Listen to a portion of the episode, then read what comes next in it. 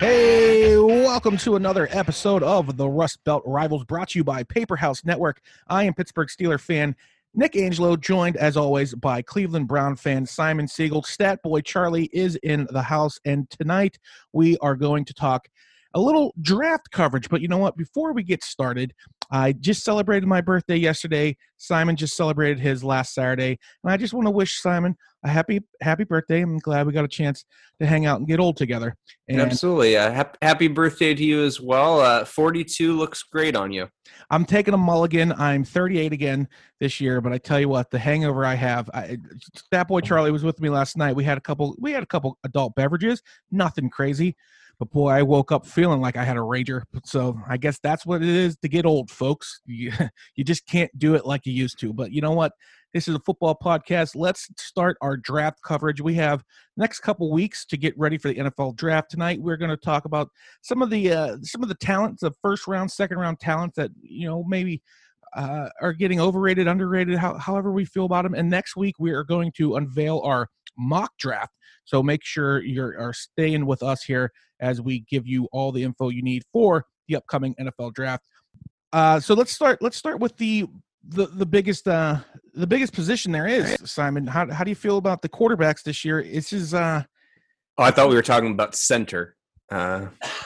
Yes, I am a big Quinn Manera's fan, so yeah, we can talk about center. Hey, you know, without the center, you don't have a quarterback.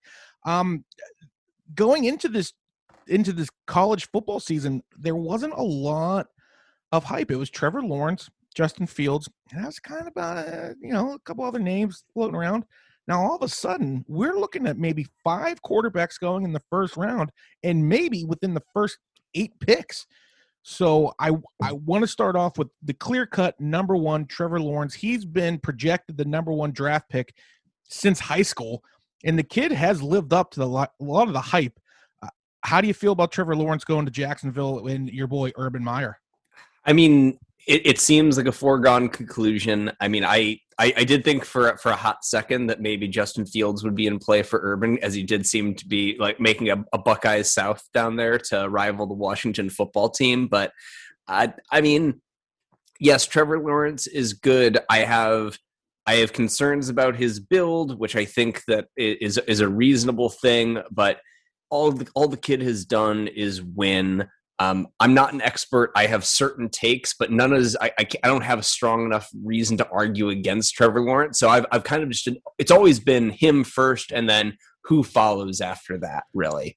Yeah, it's like you said, a foregone conclusion, to the point of, you know, made me question, like, why is he so much better? Why is he the clear-cut number one? Is he a can't-miss quarterback? And the rise of another quarterback, Zach Wilson, out of BYU, this kid has really increased his stock throughout this entire process, and he is now, without a doubt, the clear-cut number two. But if that's the case, why not go at one? Why is Jacksonville looking at Zach Wilson compared to Trevor Lawrence? And I think the answer is that Trevor Lawrence won at a high division and against the best competition, and he's had all the hype since high school, and he's produced, and he's got the tools. So it's just kind of hard to pass up on him. But how do you feel about Zach Wilson? Is he the number two? Is he better than Lawrence? Hell, there's an argument to be made that Fields or Trey Lance is the best quarterback in this draft. You know, I think Fields has every right to be in that conversation. I don't know enough about Lance, and Lance you get into, it's a smaller sample size. And I think you hit the nail on the head, though. It's the competition that Lawrence has done it against. And he's done it his entire career. Like, the kid's barely lost any games going back to, like, middle school. Like, yeah. All he does is win. He is awesome against the blitz. Whatever defensive throw it throws at him, he avoids sacks. And, yes, Wilson is a great talent, and he has an incredible arm. But they showed that video of, like, that insane pass that he threw during his pro day. And then you saw a highlight of a Sam Darnold play from a game. You then saw Justin Fields make an even more insane throw the next day at his pro day. Like, I don't know. It's all smoke and mirrors. It's all a guessing game. And let me tell you, there are guys whose careers and jobs rely on getting it right. And I think that it's different when you look at those top three picks here in terms of what's at stake. Because you could argue that for Urban Meyer and Robert Saleh at 1 and 2, there's a lot less pressure than number 3 when you've got Lynch and Shanahan trading away 3 first-round picks to up to number 3 to pick which quarterback of the future. And so, like, that's the big question, because I think we can all agree, and we've said it, it was Trevor Lawrence was the foregone conclusion at 1. Wilson has come out of nowhere and is now making a case to, like, why not number 1? But who is number 3? And that is apparently the big question on everyone's mind right now. Yeah, that's a great point. Just something that you hit on, though, is the throws, the pro day throws. I mean, that's easy when you're in sweatpants and there's no defense. And so, like, I don't take those. It's nice to see that you have an arm, but you nailed it. Like, Sam Darnold had a great pro day. Sam Darnold was supposed to be the guy. He just got traded. He just got traded because the Jets apparently. Sam Darnold's throw is during a game. That was during an NFL game. Sam Darnold made that throw. Sam Darnold's pro day, I remember, because Hugh Jackson went and sprayed water on the ball to see how he could throw a wet ball. I remember that. Cleveland. But real quick, though, speaking of Sam Darnold, I think that's a great trade for both teams. The fact that I think Sam Darnold needed to get out of New York. I think him going to Carolina with some really good weapons and just getting out of Adam Gase, I think he could resurrect his career. And don't be surprised if Juju Smith-Schuster ends up as a Panther the following year, but I am getting ahead of myself. And I think the Jets needed a new look and getting after one of these young kids now. We both kind of agree on Zach Wilson. He's got talent. Well, hold on. You're moving a little too quickly away from the Sam Darnold. So we're going to talk about the Sam Darnold trade. I don't think this is a win for both teams. Oh, I think, really? Well, I think that what this is Carolina realized that they didn't have enough ammunition to trade up to number 4. Atlanta wasn't going to trade whatever they were offering Atlanta to get to number 4 wasn't going to happen. They were heavily interested earlier in the offseason in a possibility of trading for Deshaun Watson. That obviously is off the table.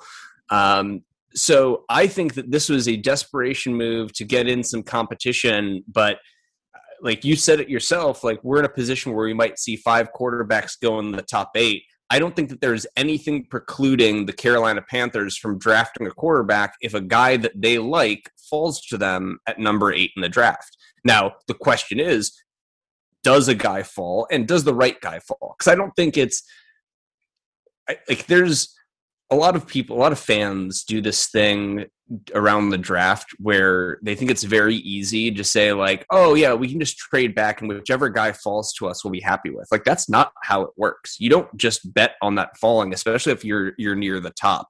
So I think that this was a hedge your bets move by Carolina, because Teddy Bridgewater hasn't been that much worse than Sam Darnold. Like, those two, like, they're the same picture.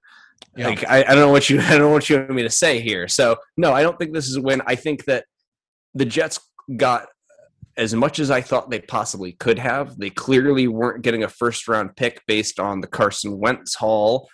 So I don't know. I'm underwhelmed by it all. Like, good for the Jets for getting something back, but no, I don't think that this is like a home run for Carolina or that Darnold has a clear shot at the job just yet. That's my 2 cents. Yeah, I just think if Sam Darnold was ever going to resurrect his career, this is the proper step in the right direction of doing so. So I think he could right the ship with a new look, and Carolina has a lot of weapons. I mean, don't forget, when you have Christian McCaffrey in the same offense, you're obviously doing better than any Adam Gase ran offense out there in the Meadowlands. But you're right. But listen, after the show, just remind me, I've got a bridge I want to talk to you about. All right. Fair enough. But let's move on for some other quarterbacks. You named them. Trey Lance. Talk about the biggest question mark there is. And listen, you can say this following fact about every draft prospect: it's all dependent on where they go. I mean, their careers can be made or broken just by simply being drafted by the wrong team, the wrong fit, the wrong scheme. I feel like Trey Lance, however, epitomizes that more than anyone I've seen in the last 10 years. He's got freakish skills, hasn't played a lot of football, played against very mediocre talent, and doesn't really know how to read defenses. And there's a huge question mark. However, the risk and reward, because if he does go to the right place and his athletic abilities do fit whatever scheme they use for him, he could be a home run. He could be a grand slam. He could be a Hall of Famer type. So it's like risk reward with Trey Lance, I think, and we'll get into all of this next week when we do our mock draft. But I think the best place, and I'm not necessarily know if he's going to go there, I think the best place for someone like Trey Lance is Atlanta, where he can go and not be asked to be the starter and learn behind Matt Ryan for a year or 2 years or so. And then hopefully he can learn the NFL game, and then his athletic ability will just take over. But you know, how do you feel about the kid? I don't know anything about him. I heard the name pop up in the mid-season when I'm looking at draft coverage in the middle of the season. I think probably right after the Steelers lost their first game, I'm already looking at the drafts. I'm like, who the hell is Trey Lance? And I watched some film on him, and he's incredible. But he's just – there's not – I mean, there's a big question mark out there. How do you feel about him? I mean, listen, you touched on it, but he needs to go to a place where he can sit and learn that first year, I think. I think that's going to be the most beneficial thing for him. I mean, physically, he has an insane skill set. His arm's insane. Like, he's fast. Like, the guy he's a beast, but he's raw. And so you need to be able to groom that and mold that. And I'm not going to say where I think he might wind up, because I'll save that for our mock draft episode next week. But ooh, a teaser. But I think that, yeah, he's got a great physical skill set. I would definitely put him as the number 4 quarterback off the board, you know, in this draft, if I'm a GM. But you have to have him sit. You're not drafting him to start and come in and play day one, because I think that he'll be a disaster. He'll be ruined, and you'll never be able to reclaim him again. So I do think that you have to have that safety net. So I don't think Atlanta's a terrible idea. I think that's definitely a viable spot. So yeah, it'll be very interesting to see. Like, are we going to see 4 quarterbacks in the first 4 picks? I think we might, and that's the 3rd pick at San Francisco is very, very intriguing. A lot of people have Justin Fields going there because he is the 3rd quarterback on a lot of people's boards. However, from my understanding and from what I've heard, the 49ers are in love with Mac Jones from Alabama, who is another guy that I don't know, something about Alabama players, like quarterbacks, that I just don't. And it's not fair. It's not right. I just don't like him. But apparently he's pretty good. He's not just the Alabama quarterback that runs a system. You know, he's not Tua. He's not Jalen Hurts. He was actually a good quarterback. However, he's also throwing and handing the ball off to the world, you know, the best college players at those positions. So what is Mac Jones? What is he? Mac? I'll tell you. You know what Mac Jones is? I'll tell you what Mac Jones is. I'm excited for this. Because what Mac Jones is, and the reason that there's no surprise in next week's mock draft, why you will not see me having the 49ers draft Mac Jones, is the San Francisco 49ers did not trade away 3 first-round draft picks to draft Jimmy Garoppolo, because they already have Jimmy Garoppolo on their roster, and Mac Jones is Jimmy fucking Garoppolo. Oh, so he wishes he was that handsome. Like, I don't buy it. Like, if they wanted a guy who's going to overthrow wide open receivers downfield, like, look no further. He's sitting right there. I will not believe that. Like, Justin Fields is so perfect for Kyle Shanahan's offense that I simply can't believe, like, until they hand in a draft card and they announce that Mac Jones is the draft pick, I do not believe that Mac Jones is going 3rd overall. Like, absolutely not. I really think that after you get past 8 or maybe the Broncos. I'm not sure. But Mac Jones could either go in the top 8 picks or fall to the second round. I think. Well, and that's, I think his stock, his there's such varying opinions on his potential that it's going to be interesting to see where he goes. And are one of these teams going to panic? You know, so well that and that's Fields goes 3, and then all of a sudden Trey Lance goes 4, and then one of these teams like, well, we got to get our quarterback now. Do they overreach on Mac Jones? So yeah, I assume that someone will overreach on Mac Jones. Do I think that he is an interesting prospect? Yes. Do I think he has potential? But like, you know, and you touched on it, he's throwing to the best receivers. He's behind the best offensive line. Like there is. Being the Alabama quarterback is a bit of a cushy job in terms of the assets you get, both the locker room and just the talent surrounding you on the football field. You know, it's easier to be a quarterback in college football when you have the cream of the crop surrounding you. But to go back to what I was saying, though, I do think that Mac Jones is an interesting prospect, but I don't think that he is 3 first-round draft picks worthy. And Charlie mentioned, Stepboy Charlie mentioned in the chat, like, it seems like smoke and mirrors, and that's absolutely what I think it is. Like, they made this trade before his pro day. Kyle Shanahan was at the pro day, and there's clips of them cutting to him as he overthrew receivers at his pro day. It's easy in shorts and a T-shirt. Mac and cheese didn't make it look easy out there. Yeah. So I'm just skeptical about it. I just don't believe that he'll be number 3 overall. I think Justin Fields is just so well suited for Kyle Shanahan and what he wants to do with an offense. And listen, I also think that Justin Fields could afford to sit and have Jimmy Garoppolo start the year. I don't think that Justin Fields is plug and play. And so as much as I love Justin Fields, and I think he's the 3rd best quarterback in this draft and arguably has the talent to be the best, I do think he needs to sit and he needs to watch a veteran and learn a little bit because there are things that he needs to learn as well. So I do think that he is, if you're looking for somebody to come in and start day 1, it's Trevor Lawrence and maybe Zach Wilson, and that's it, in my opinion. I agree with that a lot, too. Just to kind of hit on Justin Fields real quick, I think he's got all the tools. I think he could be the best quarterback to come out of this whole class. But I think you're right. I think he needs time to learn. Look, a lot of people forget that it's hard to become a millionaire overnight.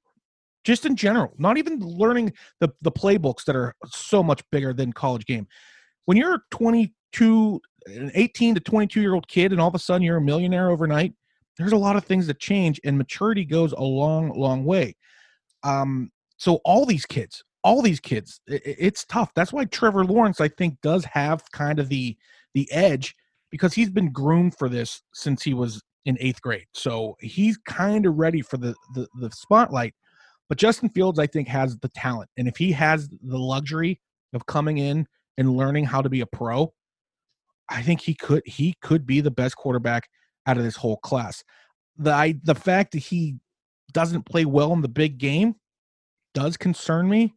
I'm sorry. Are we talking about Justin Fields here? The one who beat Clemson with broken ribs. Yeah, that was like no. Stop spouting this narrative. Stop spouting this narrative. Stop that. Don't do that. What did he do the game before? He almost lost the Big Ten the championship. He did. That was not all on him. That is and. We are talking about you're cherry picking 2 games out of literally 2 games of his career because it's that game. And I think it's a game against Iowa that people love to cherry pick. You look at the throws that he made, what he did in that Clemson game. Don't come here with that. Come on. We were having a constructive conversation. I'm not gonna take your baiting. I'm not gonna take this kind of baiting. I said it slightly concerns me after I said he could be the best quarterback in the entire class. And yet, you have no idea. And yet, wait, hold on. There's also the homerism at play here with Nick Angelo here because we'll talk about linebackers later. And Nick doesn't understand how a guy like Micah Parsons could be the 4th linebacker off the board. award? Well, maybe because he's a scumbag off the field and nobody trusts him. But suddenly, when he's a Penn State guy, I don't understand it. I don't see it. What are you talking about? Off-field issues? Nah, it's fine. What Micah Parsons off-field issues are you talking about? And by the way, Justin Fields did commit to Penn State and then decommitted. So maybe I am a little bitter towards him, okay? Maybe I am. Maybe I'm not concerned about his big game performance. Maybe I just don't like him. Anyway, what Micah Parsons off-field issues are you talking about? Oh, yeah, Micah Parsons. Yeah, there's the whole hazing issue incident that he was involved in. Oh, Jesus Christ. Like, that doesn't happen on every single locker. Okay, whatever. Let's move on to the guys that the quarterbacks are going to be throwing to. And we've already talked about a couple of them, as Mac Jones has the luxury of throwing to two of the probably the two best wide receivers, or at least in the top three, and that's Jaylen Waddle and the Heisman Trophy winner, DeVonta Smith. And then there is Ja'Marr Chase, that out of LSU, who didn't play last year, Ja'Marr Chase, who didn't play last year, but when he did play with Mr. Burrows, he was pretty lights out. How do you have these top three, or is there a fourth wide receiver that you want to throw in the mix there as the top guys? Wait, Charlie's raising a hand. Stat Boy Charlie, you have something to say? Kyle Pitts. Yeah, we're going to get to tight end soon, but you're right. You could make an argument that Kyle Pitts should be in the conversation there. And so if we're talking – I think Charlie makes a good question, raises a good point, because I think Kyle Pitts could be the first pass catcher off the board. Like, that's a very good point that he makes.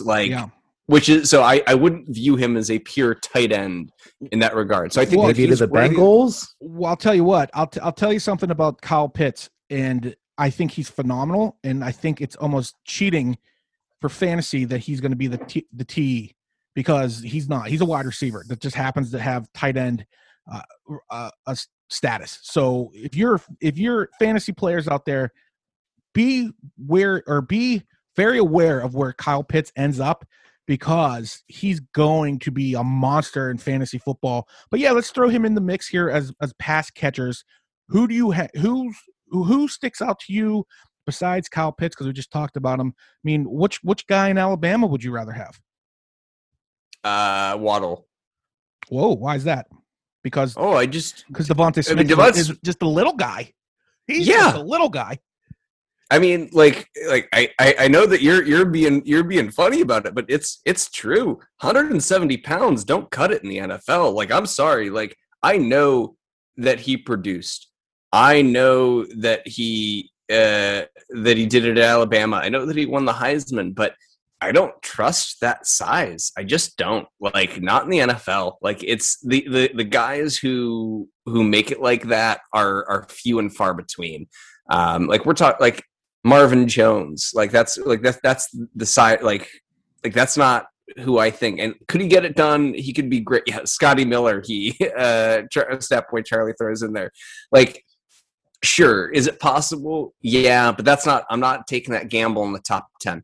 So, and that's more what who I'm staying away from, I guess, to answer your question. So, in that regard, Pitts is up there. I want Ja'Marr Chase. Ja'Marr Chase for me is the first wide receiver off the board if we're calling Kyle Pitts a tight end.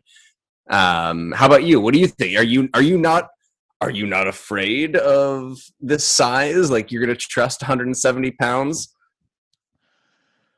Not at the moment, but you can gain weight. I know that for a fact. I've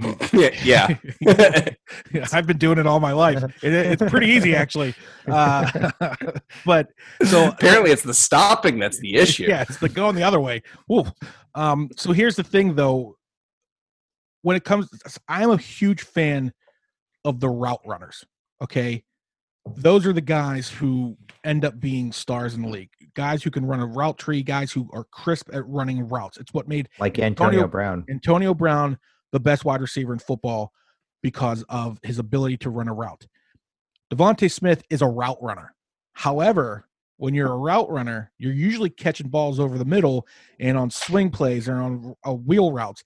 And that means your 170-pound frame is going to get beat up. And that scares me. And you're right. It does. That scares me. So unless he has the ability to put on some weight, that is very concerning. Whereas Jaylen Waddle, he is a go guy. He's a go route. He's blazing down the field, and he's usually catching the ball. So it's two different kinds of receivers. Which one do you like? Which one do you want? I think Waddle's one of those guys. If he goes to a team that also has another wide receiver who is a route runner, he's going to excel. I don't know if Waddle's the number one when there is no really other good number two. As for Chase, he was on the LSU team that was just unstoppable, and Justin Jefferson was on that team as well, and Chase was the standout. So I like him, but here's a thing that is very interesting. This COVID really took a lot of players, and they didn't play, or they started to play, or they opted out halfway through the season, or didn't play at all. And sometimes that's not going to matter. Some of these guys are just good. You know, they've been playing football all their life. They're talented. They have athleticism pouring out of their eyeballs. It doesn't matter if they took a year off. They're probably better for it. But some of these other guys, especially like linemen, that could really, really, really devastate their pro prospects, because they haven't been playing in a year. They haven't had the discipline, and it all depends on the player themselves. So it's interesting that a year that you don't have the combine, where coaches and general managers don't get a chance to sit down a lot of these kids who haven't played in over a year and get a gauge of, what have you even been doing this last year? Have you been working out? Have you been disciplined? Have you been eating properly? And I bring that up because of Chase. I don't think he's a case of that, but it is just an interesting fact that is going to plague a lot of these kids, especially second, third, fourth round picks of these guys that had all the talent in the world, but then, you know, they probably did what DeVonta Smith needs to do and probably added a couple pounds in not playing and not being disciplined, and that's going to cost them some. It's going to cost them some money. But as for the wide receivers, I agree. I think Chase is the first one off the board. I think he's the best, and I agree with the fact that Kyle Pitts is probably the best pass catcher. It's just kind of unfair that he's a tight end. You got anything else on the pass catchers? Because there's another tight end that I do want to mention that, you know, I can't help myself. I mean, sure. I do think that the Browns are. I mean, Kevin Stefanski loves tight ends, but we have so many of them right now that I can't imagine we'll invest a pick early. I could see us doing a late round pick, so I'll save tight end for you this season. Tight end is all yours. But for me, I think that, like, there are a lot of wide receivers there that if the Browns decide to go wide receiver, or if somebody falls, like, I mean, Rashod Bateman is not going to fall. That would be a devs. I love Rashod Bateman. Love him. He is very fun. Elijah Moore, Kadarius Toney, like, there's a lot of wide receiver talent. And I think that there's going to be a lot of interesting movement in terms of trading when it comes to that late first round, early second round, to snatch up some of those guys, because I think there's gonna be a run on these top guys that we've talked about, but then later on there's like a deep second wind of wide receivers that it's gonna be really fun to watch what happens there. Yeah, I agree with the fact that I actually, here's a hot take I'm gonna say, is I think that this NFL draft class, I think this is going to be the greatest second round group of talent in a very, very long time. I think there's such good talent that's going to go in the second round that it's going to maybe outproduce the first round. But here's a name I mentioned our last episode, Rondell Moore from Purdue. After I mentioned him, he went out, had a pro day, and just happened to run 4.2 40. So keep an eye on him. Although he is one of those injury concerned guys, he's another little guy, but he's fast. So Rondell Moore out of Purdue is another guy that I like. But speaking of tight ends, I want to say, because I had the chance to actually watch him up close. Pat Freiermuth from Penn State is a really good tight end. He's a really good pass catching tight end. He's another one of those tough yards guys. He'll go across the middle. He'll run slant routes. He's a big target in the red zone. He's very much like Mike Gesicki, but Gesicki was more of that deep threat tight end, jump ball kind of guy, and he's doing well in Miami now, where Freiermuth is kind of the tough yardage guy. So Pat Freiermuth is a name for tight ends just to keep an eye on out of the Penn State University. But let's move to running back, which is just seems year after year, there's only a handful of running backs that are even worth talking, and there might not even be one that goes in the first round. Simon, who do you got number one on your board in the running back room? I mean, I honestly, I feel like I care so little about running back this year that, like, I mean, for me, it's my number one hope for running back is that the Pittsburgh Steelers draft Najee Harris with their first round pick. That's my dream. You say that, and I used to agree with you, but I'm starting to thaw out on that anti Najee Harris. Why? Tell me what your what's your deal with Najee Harris? Do you think he's no good? Is it the Alabama running backs? Is it the Trent Richardson still burns you a little bit? Oh no, absolutely not. I think Najee Harris is a perfectly fine draft pick. I just think that's not what fixes the Steelers, and I don't want the Steelers fixed. Okay. So I'd rather you waste a first round pick on a running back that you don't need. Okay. That's my approach. You may be wrong in the fact that we don't need them, because currently our running backs on our roster are Benny Snell and Keelan Ballage, who has been a fantasy sleeper for me for the last couple of years, and boy has he been sleeping. It's a hole. It's just not the hole you need to plug. Yeah, you're right. I mean, look, we're going to get into that. We're going to definitely get into Browns, Steelers needs and draft picks in a couple more episodes. So make sure you stay tuned here to Rust Belt Rivals as we continue our 2021 draft coverage. But as for the pick itself, Najee Harris, I like the kid. I watched some of his film. He reminds me a lot of Derrick Henry, but quicker, which is kind of dangerous. And then I've also seen him give interviews, and he seems like a smart kid. He seems like he's going to be a good pro, and I kind of like him. I think he's a better pick than Travis Etienne. He seems like he's, once again, just another little guy. A lot of little fast guys coming out of the draft this year, which I know is all the hype in the NFL nowadays, but I don't know. Give me a Derrick Henry. Give me a guy who can lower their shoulder and get me those tough yards. Javonte Williams, North Carolina. Like, that's who. If I am a team that is a running back Buccaneers away, I mean, yeah, like Ronald Jones and Leonard Fournette are free agents at the end of this year. I hate that, because obviously I don't want that the evil empire to grow, because that's what all of a sudden the Buccaneers have become. Actually, I take that back. You're not the evil empire, but to bring back all 22, like, it's an impressive feat. It's a cool thing, and the Brady effect is very cool. And yeah, Javonte Williams, he is a violent runner. I see a lot of, like, Nick Chubb, Aaron Jones in him as a prospect, and, like, I think he is the guy that if I am the Buccaneers and I feel like I just need a running back to help, you know, advance the offense, I think that's the guy that I'm targeting. Well, now I hope that he goes second round to the Steelers just to make you sick to your stomach, but here's two names. One name that I absolutely love. He'll probably be there in the third, fourth round, out of Mississippi State, Kalen Hill. He does a little bit of everything, can catch the ball, he can run a route, he can lower his shoulder. He's got some quickness, got some speed. I like Kalen Hill a lot. I don't know if he's going to be an every down back in the NFL, but I like him a lot.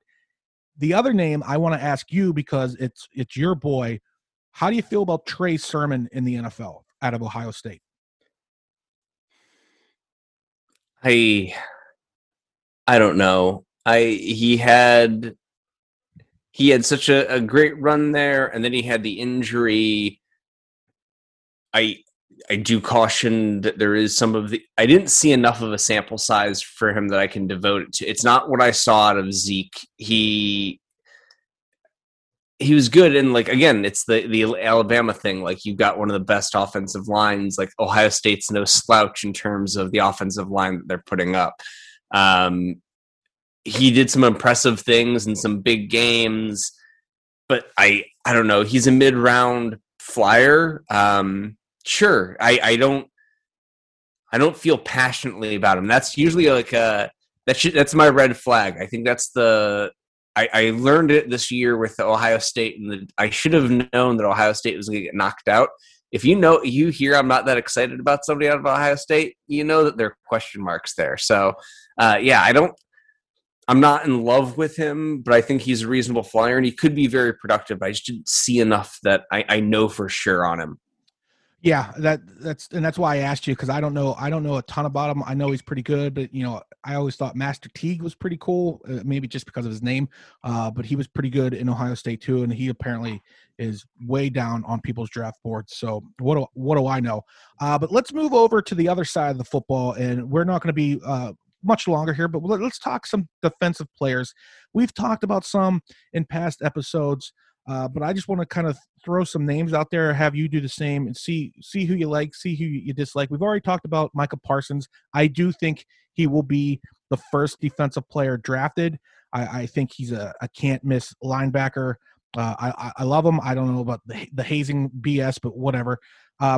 I've said this. You and I both like J.C. Horn, the cornerback out of South Carolina. Love J.C.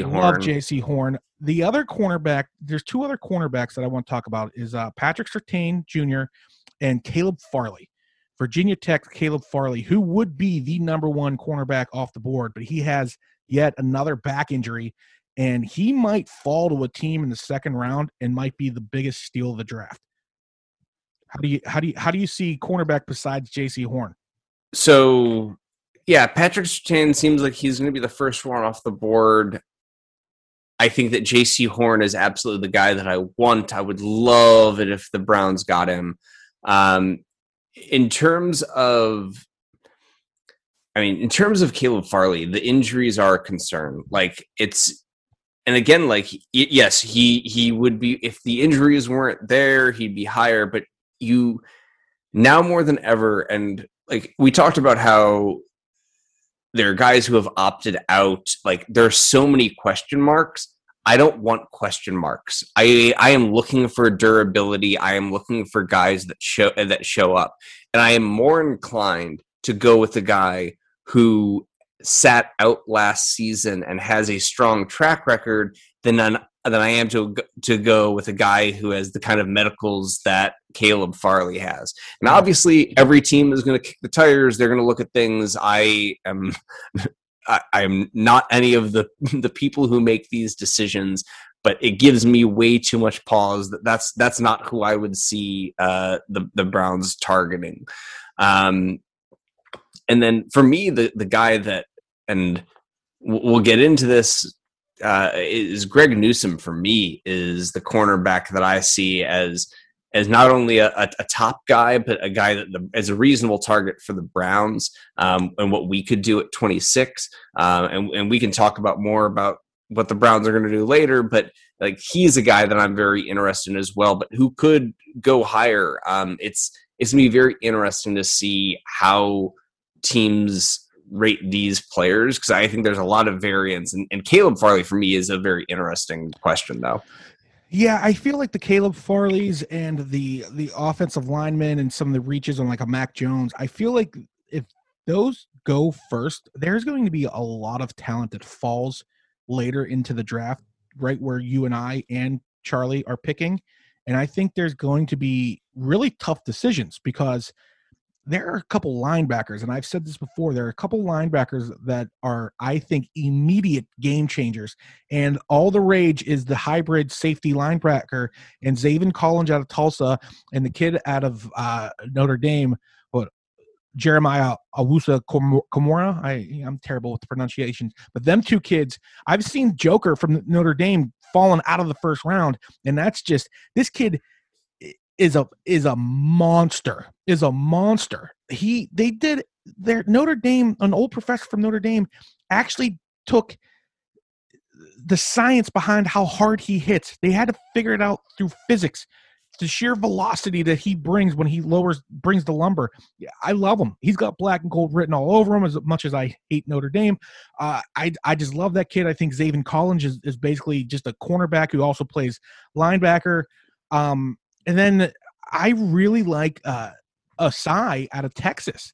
He's just a nasty kid too. He comes off the edge a little. He's an outside linebacker, and he's just mean. just a meat. Like, you can't block him. When he wraps his arms around you, you're done. You ain't breaking out of his arms. I really like him too. How do you see linebacker? Do you have anything, any names at linebacker that you kind of adore? Not really, because I mean, no, but because I don't look at Joker as a linebacker. I look at him as a safety. Okay. Like, and I think that's the reason why there's so many people who think the Browns are going to take a linebacker, and I don't think they are unless it's one of these hybrid guys, because it just doesn't seem like where they want to invest their energy. I think Joker is absolutely a viable option. I don't think that, but like you said, I don't see him dropping that low. I think someone is going to take that type of player, because that's the future of the NFL, is you need that type of hybrid player. And so I think he will go far earlier. I don't see him being there by the time either of us are picking. So yeah, I've looked at linebacker, but honestly haven't devoted a lot of time to it because I don't think that that's where the Browns are going to go. And honestly, I think that linebacker is pretty weak outside of those guys that play more of that hybrid role. Yeah, I think there's another name too that I think is really, really high on the Steelers board is Nick Bolton out of Missouri. I know they like him a lot. I think it's going to come down to Najee Harris or Nick Bolton for the Steelers, which is interesting because, like I said, I'd rather have Joker or Zaylin Collins, but, you know, I don't get paid by the Steelers to make those decisions. But Nick Bolton, I wouldn't hate that pick for Pittsburgh, but once again, we'll get into that. I think he's a decent linebacker. I think he's consistent. I don't know if he's making the Pro Bowl, but, you know, I root for a team that, you know, I watched Larry Foote and Vince Williams play for years and be pretty productive. So that's what kind of Nick Bolton reminds me of.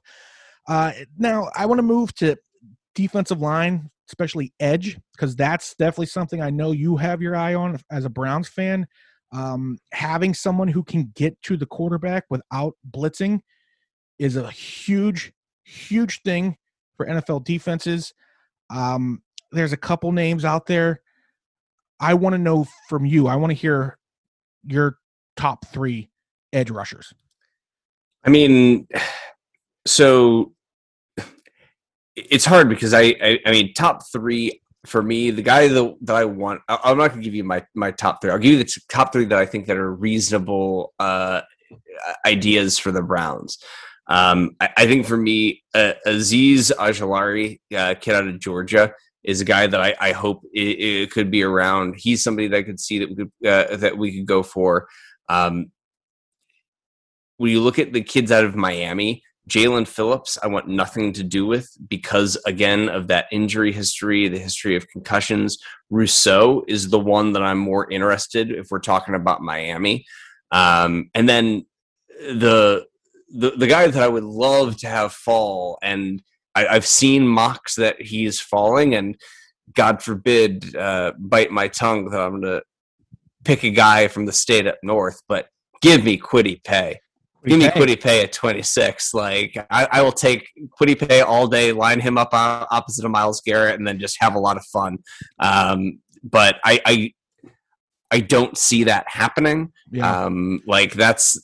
That's my top guy that I would love to fall, but I think he's the first off the board. He should be the first off the board, in my opinion. Yeah, for those who don't know, first off, Kwity Paye has an amazing story. His mother fleeing as a refugee to give her sons a better life. It's really incredible. But however, if you want to see his highlight reel, it's like watching a man play against children.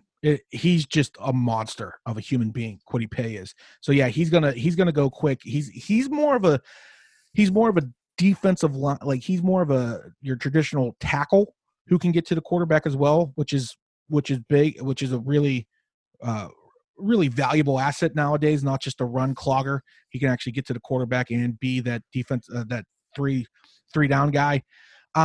Another name though is Joe Tryon from Washington. He is another huge question mark. He didn't play last year.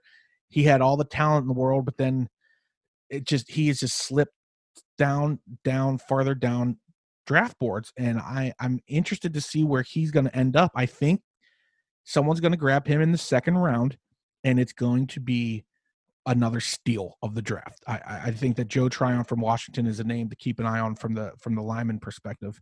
And all the other guys are the same old thing. The kid out of Penn State, look, obviously I love Penn State, but I don't know. I feel like he's a workout wonder. The freak show that is the strength and conditioning of Penn State, which you got to give credit to where credit's due. These kids every year, someone from Penn State is just destroying the combine or the pro days. I mean, Mike Tomlin said when they went to the Penn State pro day there, he's like, it looks like a freak show out here. I mean, remind me, how many sacks did he have last season? Exactly. So that's why I don't understand. Like when he was going as like the number one guy off the board, I'm like, wait, I don't even, who is this kid? I mean, if you ask me, Shaka Toney was a way better pass rusher for Penn State, and he's going in the sixth round. But when you are 6'3", 300 pounds, and you run a 40.44, it's hard to not notice that. But yeah, I think that's a lot of these edge guys. They're just kind of they're the freaks. They're the athletic freaks that light up the combine and the pro days, and then when you put pads on them, I don't know, they kind of all disappear. But I think Kwity Paye is a name. I think Joe Tryon is a name to keep an eye on. And yeah, and a lot of them outside linebackers or they're a defensive lineman. Depends on the scheme. It all depends on the scheme. The Steelers run a 3-4, so that's very. We might be drafting linebackers to play defensive line. We may be playing defensive linemen to play linebackers. It's all dependent on the scheme and where some of these kids go. But you know what, Simon? We're going to figure that out next week when you and I debut our first ever mock draft. I'm going to have a draft. You're going to have a draft. And Stat Boy Charlie's going to moderate the whole thing. That's next week right here on Rust Belt Rivals, brought to you by Paperhouse Network. Do you have anything else? Anyone else you want to talk about? You want to say anything before we get out of here? I'll say this, that going into the offseason, I thought that safety was going to be a big thing for the Browns. I don't think it's off the table. And I'll say this, next week, I'm not going to do this, but don't be surprised if the Browns trade back. You mentioned that there's going to be a lot of talent in that second round that it might even outproduce. I think that the Browns are a team that wouldn't mind trading back, gaining multiple assets in those middle, two, second, third, fourth rounds. And we also have a lot of assets like we don't. We're gonna be active in terms of trading and positioning ourselves for players. So I think that I could still see us taking a safety. I could still see us getting out of that first round if the trade is right, because I think they're gonna be desperate teams. So, but more to come next week. I'm excited. We're almost there, folks. We're almost there to draft day. We're almost there, and this year we all get to sit in the same room together and watch it. I can't wait. That's going to be exciting. I know we're going to probably have all kinds of yummies and drinks, and I know for a fact we're going to have some Silk City hot sauce in the room. So if you're a fan of hot sauce, make sure you're going to silkcityhotsauce.com. Use the code RIVALS, that's RIVALS, and you'll get 15% off your entire order at silkcityhotsauce.com. It's not just hot sauce either. It's a business from Vermont, so obviously they have maple syrup. Ghost pepper maple syrup. So it's lots of yummies. Yeah, lots of yummies. That's silkcityhotsauce.com. Use the code RIVALS, 15% off. Thanks for listening, folks. Make sure you're checking out all the other awesome shows here on Paperhouse Network. It's WrestleMania season, so make sure you check out our wrestling podcast, the Face Beat Heels High podcast. They just interviewed WWE superstar Paige. That's right. Paige was just on the recent episode of the Face Beat Heels High podcast right here on Paperhouse Network. Simon, Statboy Charlie, we'll see you next week. Go Browns.